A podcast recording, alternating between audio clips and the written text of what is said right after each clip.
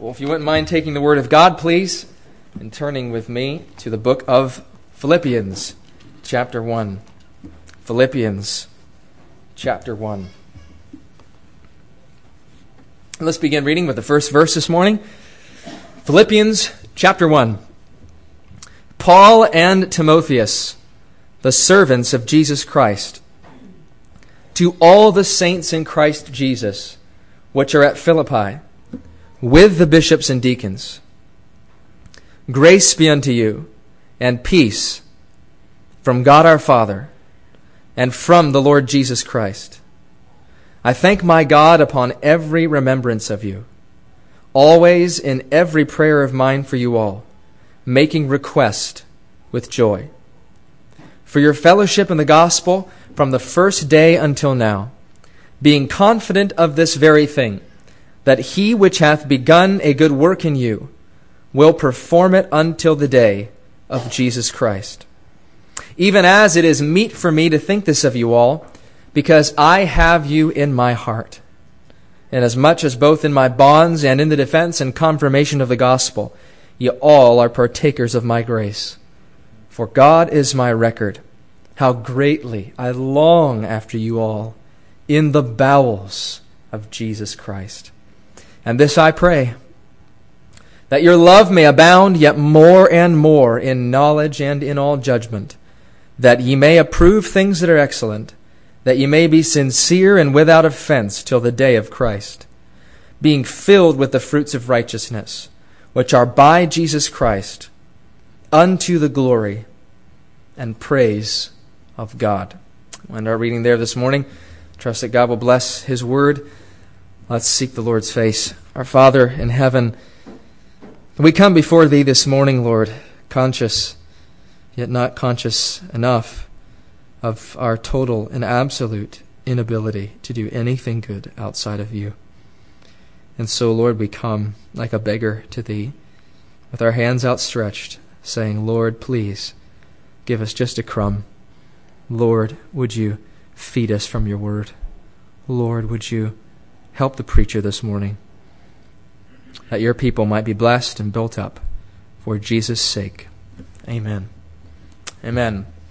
Well, today we come to the third part and the last part of Paul's introduction to the epistle to the Philippians. And we noted that the introduction is found in verses one through eleven, the salutation, verses one through two, Paul's thanksgiving in verses three through eight, and then Paul's praying in verses nine through eleven. And we worked through verses three through eight recently, noting that there were five um, sources of joy that the Apostle Paul found with relation to the church. Well, now Paul turns to his prayer for them. And no doubt this praying attitude for them grows out of the joy he had as the joy grew out of his praying. And Paul writes in verse nine, and this I pray. Now Paul prays. He already spoke of this in verse four, always in every prayer of mine for you all, making request with joy. And if you read verse four and you wanted to know, I wonder what Paul prays for in his closet. I wonder what Paul says when he's alone with God and his heart is open before the throne of God and he's praying for the Philippians. What did Paul say? What kind of things did he pray for? How does Paul pray? Well, we have a wonderful we have wonderful news this morning for you. We know exactly what he prayed in verses nine through eleven. Paul says exactly what he prayed for. And this I pray. You see, Paul is always either praying, requesting prayer, or instructing prayer in his epistles. And this demonstrates the estimation that he had of prayer. Now, one area in which the Apostle Paul was always careful to pray for was the spiritual maturity of the people that he ministered to. It's interesting to find that he very rarely prays for the physical needs of the churches or the people that he ministers to.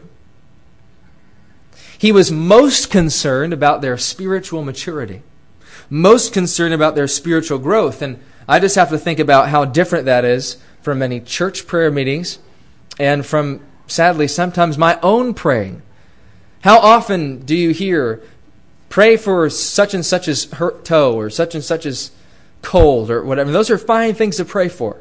We're to pray for everything, no matter how small or big. But how often do you hear in a prayer meeting, oh, we need to pray that we would grow in spiritual maturity. That's what we really need. Typically, that's not on the top ten list of prayer requests. And typically for our own for our own prayer lives, that's not on the top ten list of prayer requests for our brethren. Perhaps maybe even for ourselves. But this was Paul's priority. Spiritual maturity. Even beyond the physical needs. Now, Paul prayed for physical needs. But the one thing that he longed for was that they would become mature in Christ. He prayed for their sanctification because that was his burden.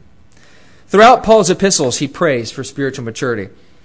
In the book of Ephesians, chapter one, verses sixteen through twenty-three, and chapter three, verses sixteen through nineteen, he prays for the spiritual maturity of the Ephesians. In Colossians one, verses nine through twelve, he prays for the spiritual maturity of the Colossians. In Romans, chapter fifteen, verses five through six, Paul prays for the spiritual maturity of the Romans. In the first, in the book of First Thessalonians, chapter three, verses nine through thirteen, Paul prays for the spiritual maturity of the Thessalonians. And here for the Philippians, he prays for their spiritual maturity. He's always praying for their spiritual maturity because he was burdened for their spiritual maturity. And this is a very interesting thing I just want to note very quickly. In Romans chapter ten and verse one, Paul wrote this, "Brethren, my heart's desire and prayer for, to God for Israel is that they might be saved." And what we learn from that is, is that desire is inextricably linked to what you pray for. Prayer is a duty. Prayer is a duty. That is true. God commands us to pray. I think of First Thessalonians five, verse twenty-five. Paul says, "Brethren, pray for us." Prayer is a duty. But as, as one commentator noted, prayer is also a compulsion. Prayer comes naturally from the desire. And so prayer is the extension of your heart, the extension of the passion of your soul. And that's why prayer, above anything, is the clearest test of anybody's spirituality. And it is the clearest test for anybody's heart. If you don't pray, that says a lot about your spirituality. What you pray for, what I pray for, says a lot about our spirituality. What we pray for gives us a window into our hearts. And so the Apostle Paul's constant praying for their spiritual maturity, for the Colossians, the Ephesians, the Thessalonians, the Romans, shows us that he was a man who was deeply burdened for the spiritual maturity of these churches. And if we want to pray like the Apostle Paul, we need the heart of the Apostle Paul. And it might not be that we just simply need to hear more and more, you need to pray, you need to pray, you need to pray. Sure, we need to pray. But prayer will grow out of that inner compulsion of a heart that longs for the spiritual good of the brethren. And so it really is an issue of the heart. Now, as Paul begins to pray for the spiritual maturity of the Philippians, he prays for seven characteristics to be cultivated in them. Number one, love. Number two, knowledge. Three, discernment. Four, excellence. Five, sincerity. Six, inoffensiveness. And seven, fruitfulness. Love, knowledge, discernment, excellence, sincerity, inoffensiveness, and fruitfulness. Now, we noted a number of Sundays ago that the introduction anticipates a lot of the letter. And this is certainly the case with Paul's praying. Paul's praying for the Philippians for these seven characteristics to be cultivated in them because these were things that they had particular need of. But this doesn't mean that this praying of Paul is only for the Philippian church, because these things can be found in just about any church that has ever been throughout all of time. These are really essentials for spiritual growth. And we are all to be striving for spiritual maturity. And if we, if we want to see spiritual maturity in our churches and in ourselves, these seven characteristics are indispensable. You must have them. And that's why the Apostle Paul prays for them. So for the next couple of weeks, hopefully just this Lord's Day and the next, um, we'll consider Paul's prayer for spiritual maturity in verses nine through eleven. To begin with, Paul says, I pray that your love may abound yet more and more. So number one, we have love. Although love here could be speaking of their love to God, it makes more sense in the context that this is in reference to their love for the brethren. And the reason why is because in verses seven through eight, Paul has just been speaking of his affection, of his own love for them. And so it would, would seem to make sense, it would seem to be a good transition for then the Apostle Paul to speak about how he longs that their love for their brethren grow. Also in Philippians chapter two and verse two, we find that Paul's desire for them is that their love would grow. He says in verse two, fulfill you my joy that you be like-minded, having the same love. So this is something that the Apostle Paul is burdened about for the Philippian church, that they would have the same love, that they would grow in love. So there may have been a deficiency with regards to love in the Philippian church, love for the brethren. And so the Apostle Paul is praying for this. He says, I'm praying that your love may abound yet more and more. Abound yet more and more. Now the word translated abound here in Philippians one and verse nine is a very interesting word. It's the word for overflowing. And it's really one of Paul's favorite words. He uses this in reference to love here and in First Thessalonians three and verse twelve. But he uses it in connection to a whole lot of other graces that the Christian, that the Christian can know. He uses it in connection with hope, that the hope of the believers would overflow in the New Testament. He uses it with reference to faith, with knowledge, earnestness, thanksgiving, and the work of the Lord. Paul is constantly using this word, overflow, abound, more and more. And so what does he mean by this? This is what Paul is saying. Never be content with where you are as a Christian. Never be content. Paul was never content. Never. Paul says in Philippians chapter three and verse fourteen, I should begin with verse thirteen. Brethren, I count not myself to have apprehended, but this one thing I do. See, I have not apprehended. Forgetting those things which are behind and reaching forth unto those things which are before, I press toward the mark for the prize of the high calling of God in Christ Jesus. The prize, the high calling, the mark, is conformity to Jesus Christ. If you look at Philippians chapter three. And Paul is saying, I've not apprehended. I'm not where I could be because I'm not fully conformed to Jesus. And he's going to press and strive as hard as he possibly can until one day he is fully conformed to Jesus. And he says, I am never content with where I am. And he doesn't, he doesn't have any kind of complacent content. There's a good content, but there's complacent content for the church at Philippi. He says, I want you to grow more. This was a loving church. Remember, we noted the affection they had for Epaphroditus. This was a loving church, and Paul says, no, no, no. I want you to love more. I want you to abound in love.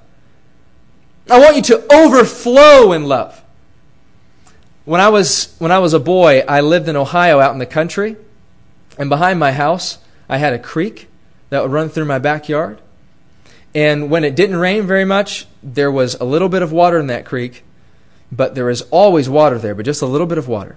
But when it rained, that thing would fill up to the banks, and the banks would swell, almost overflowing the banks, and the water would go rushing down that creek. And what Paul is saying is this, listen, you have love. You have love. Every believer has the love of the Holy Spirit in their hearts.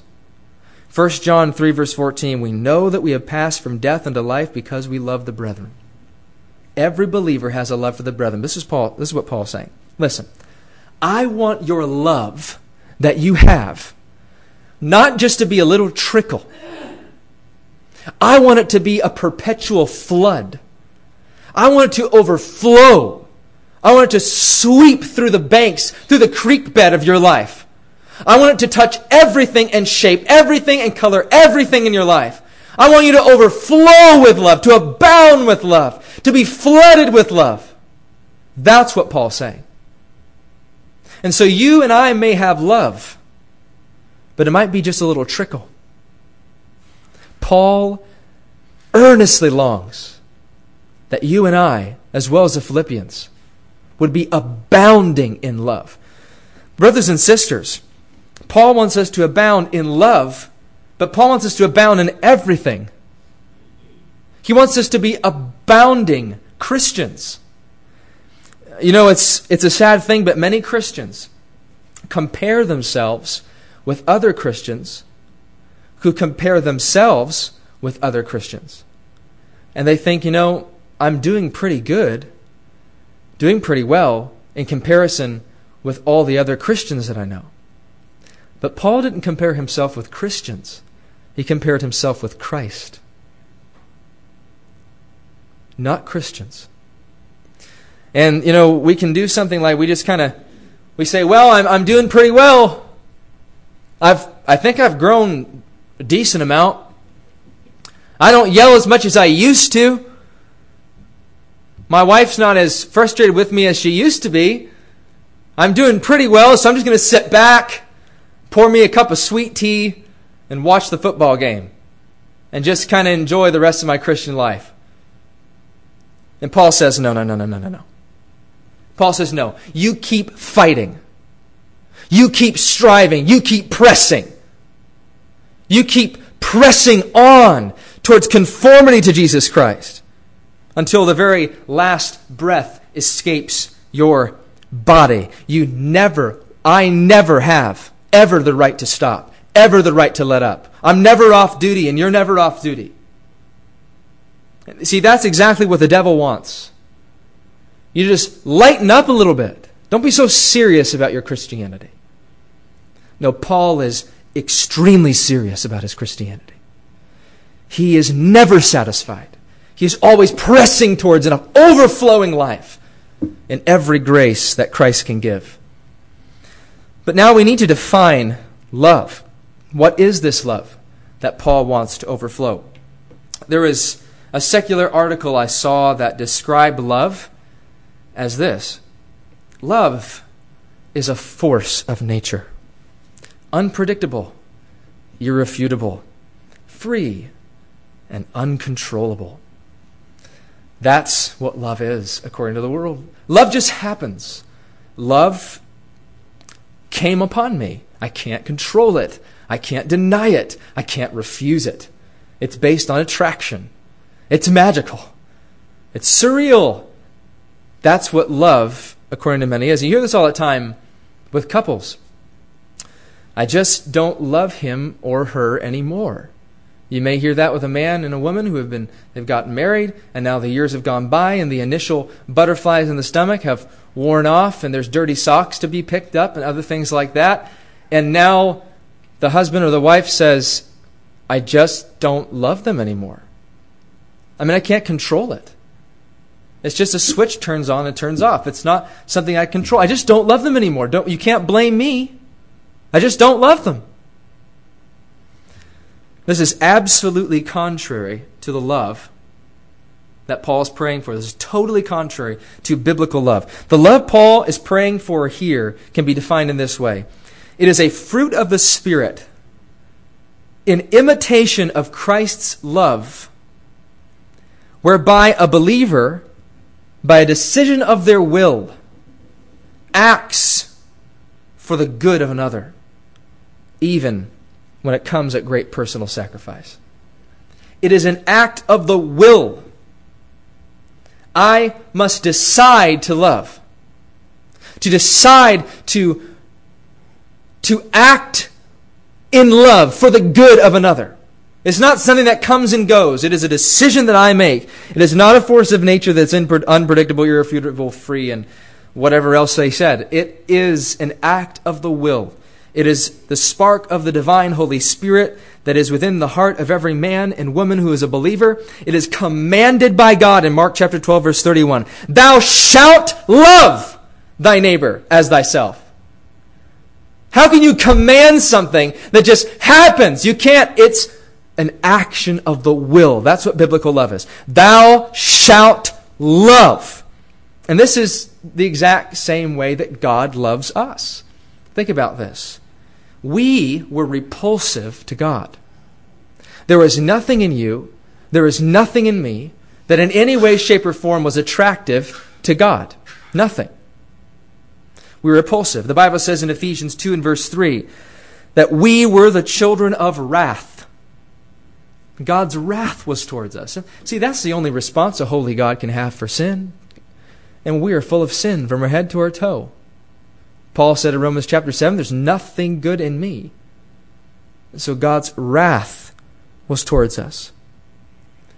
And yet he loved us. Was there any attraction? Anything that moved God? No. Well, you might say, well, this person doesn't, they're not attractive anymore. Well, there's nothing attractive in you when God loved you.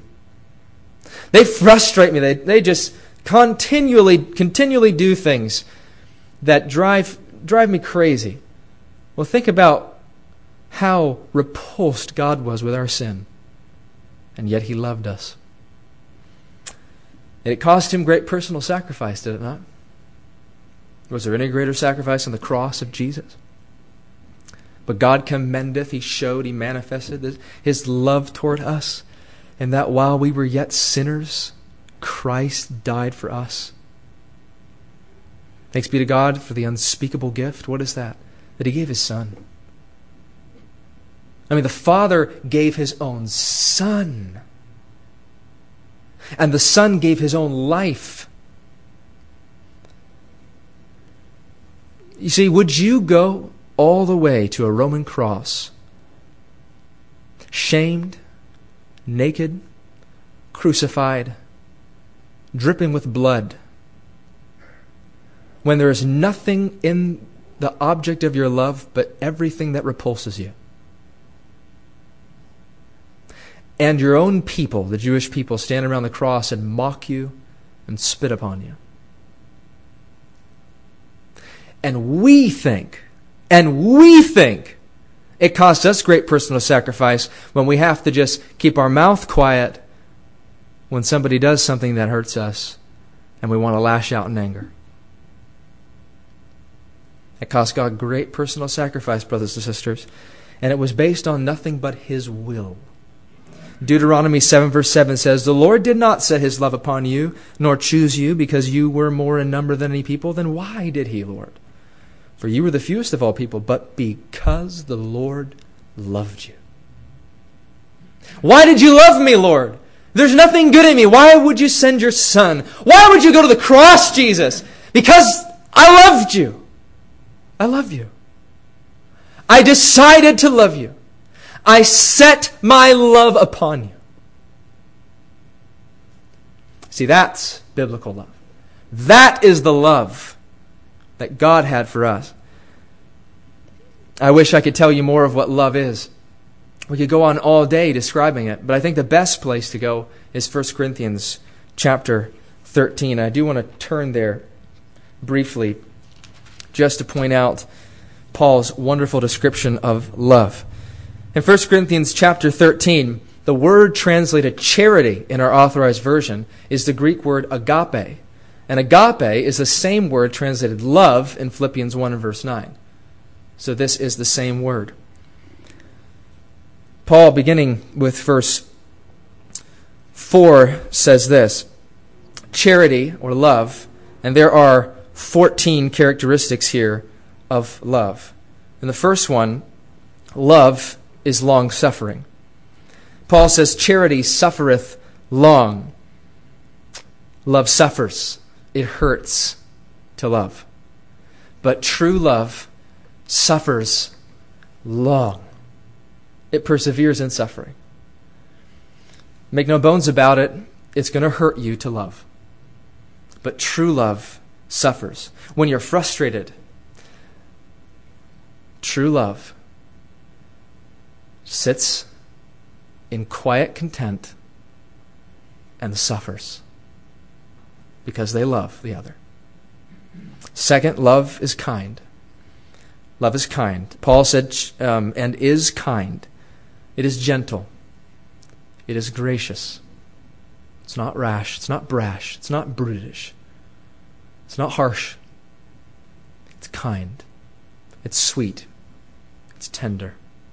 It's gracious. Then Paul says, love, three, is not envious.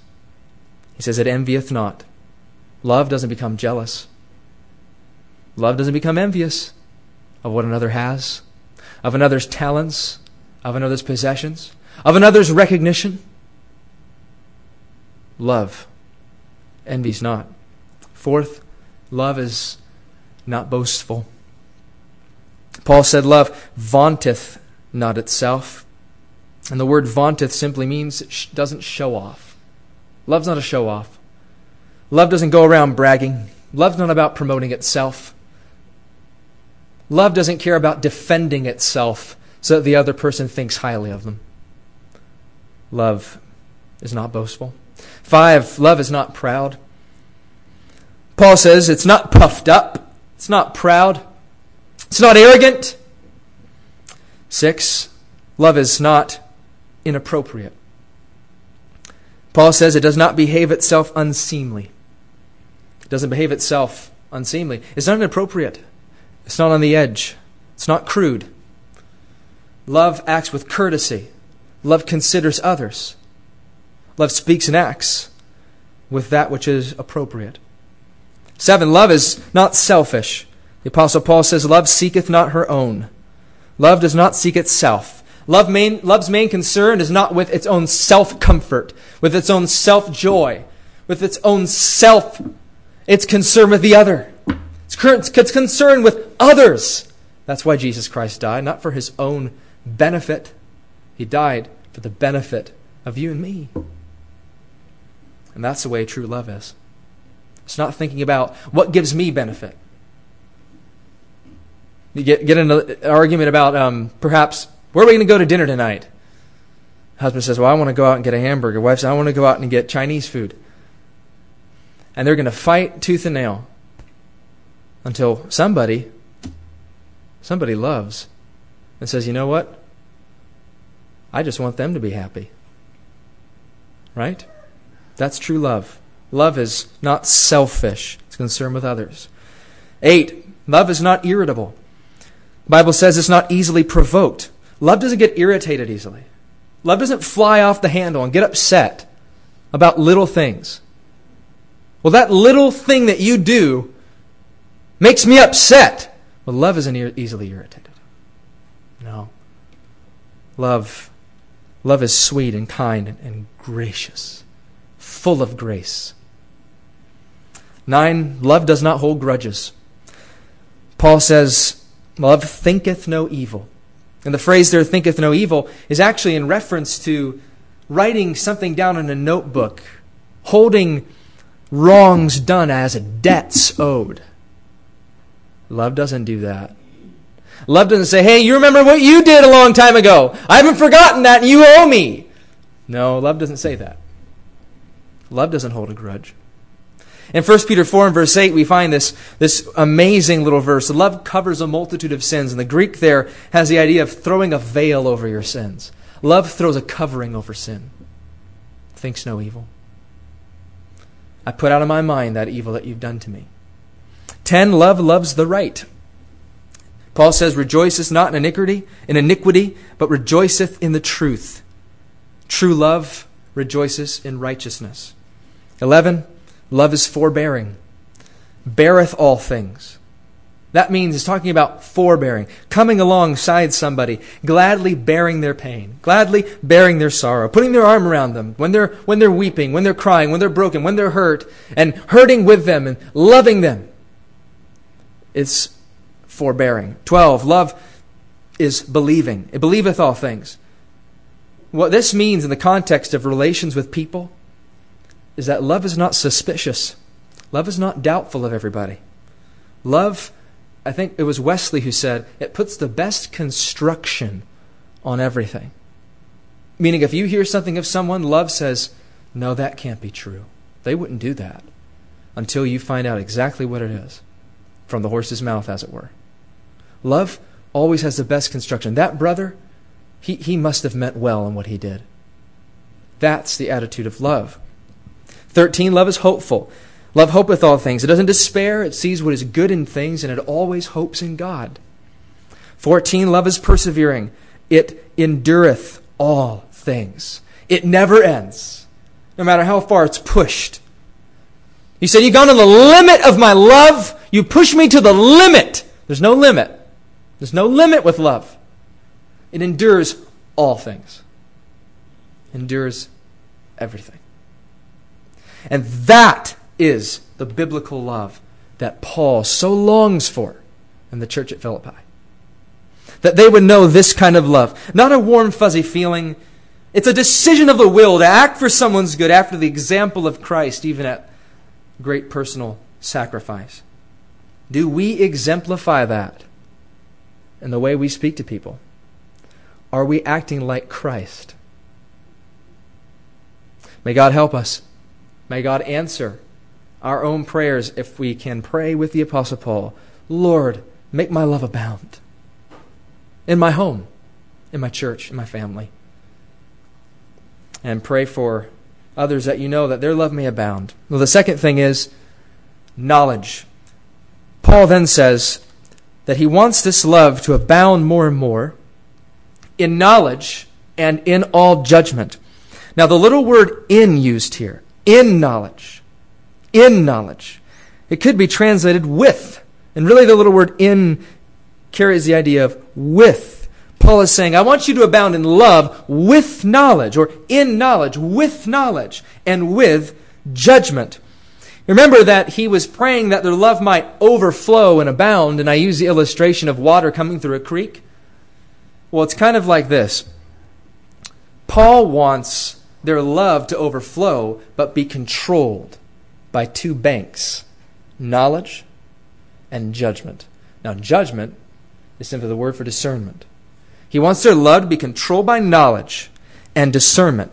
You see, love without knowledge, that is, a love that is ignorant of truth, can be absolutely disastrous.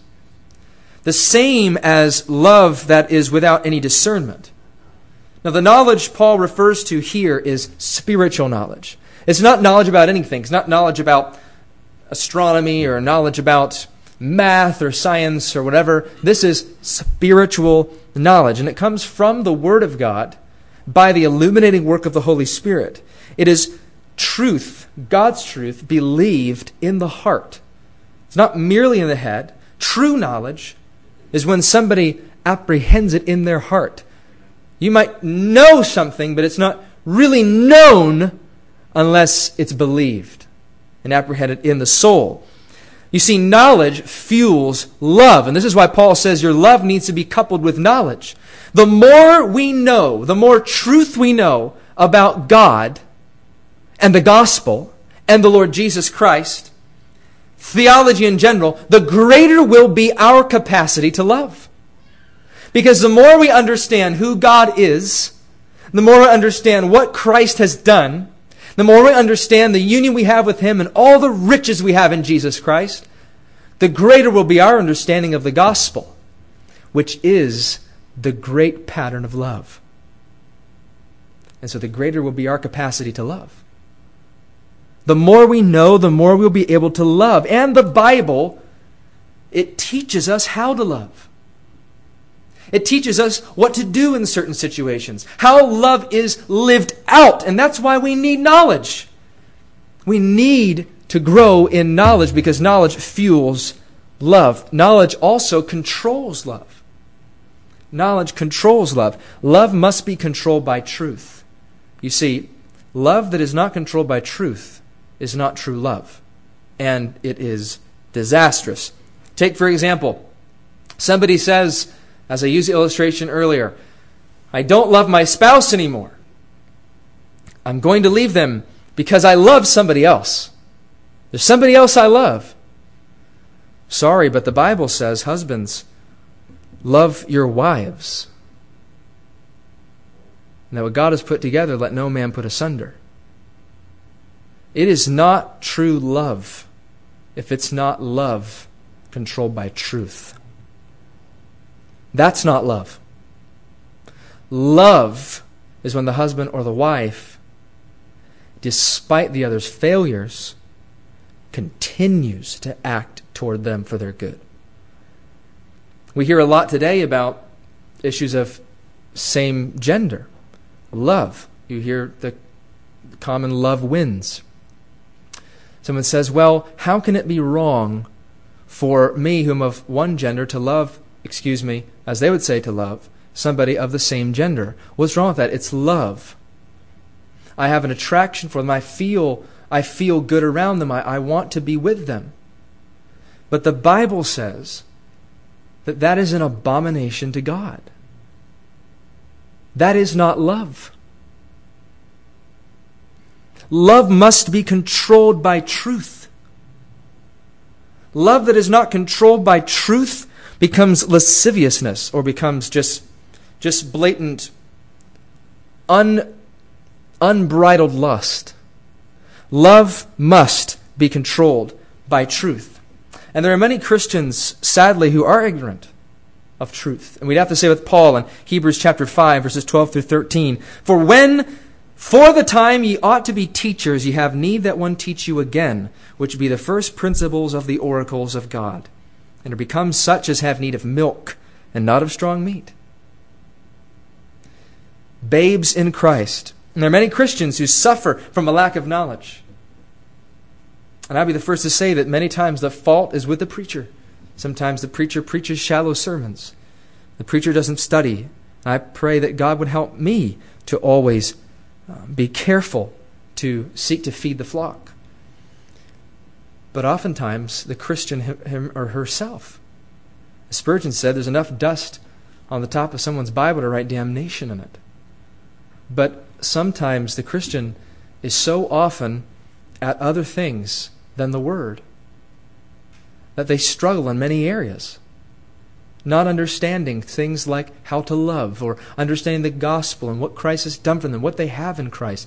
I mean, you think about all the books that are written on this book. Think about tens of thousands of volumes. I used to go to the Bob Jones library and just stand back in awe of all the books on theology and the New Testament, the Old Testament, in the library there.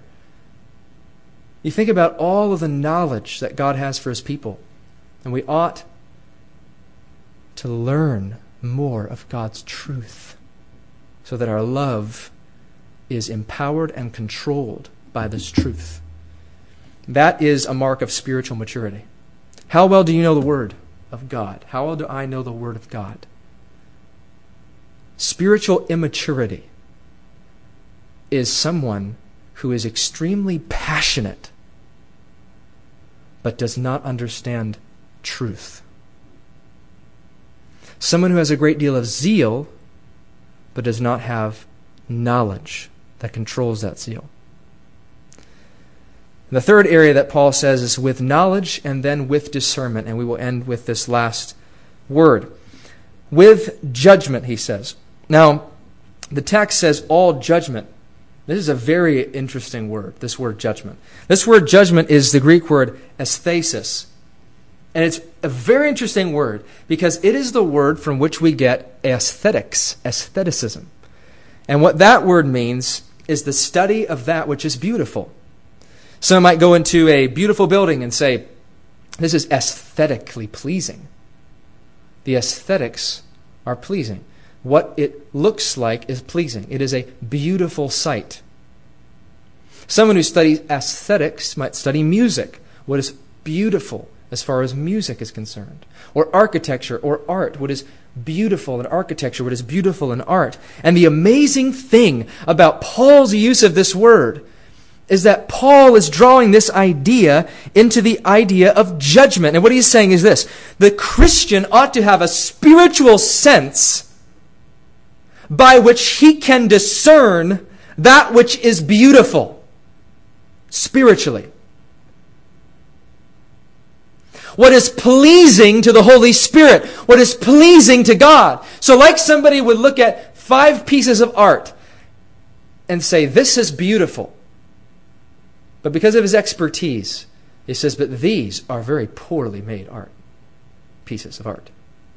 The Christian is to cultivate a spiritual sense by which when he hears certain teaching, by when he reads certain books, he is able to say, ah, that is not spiritually beautiful.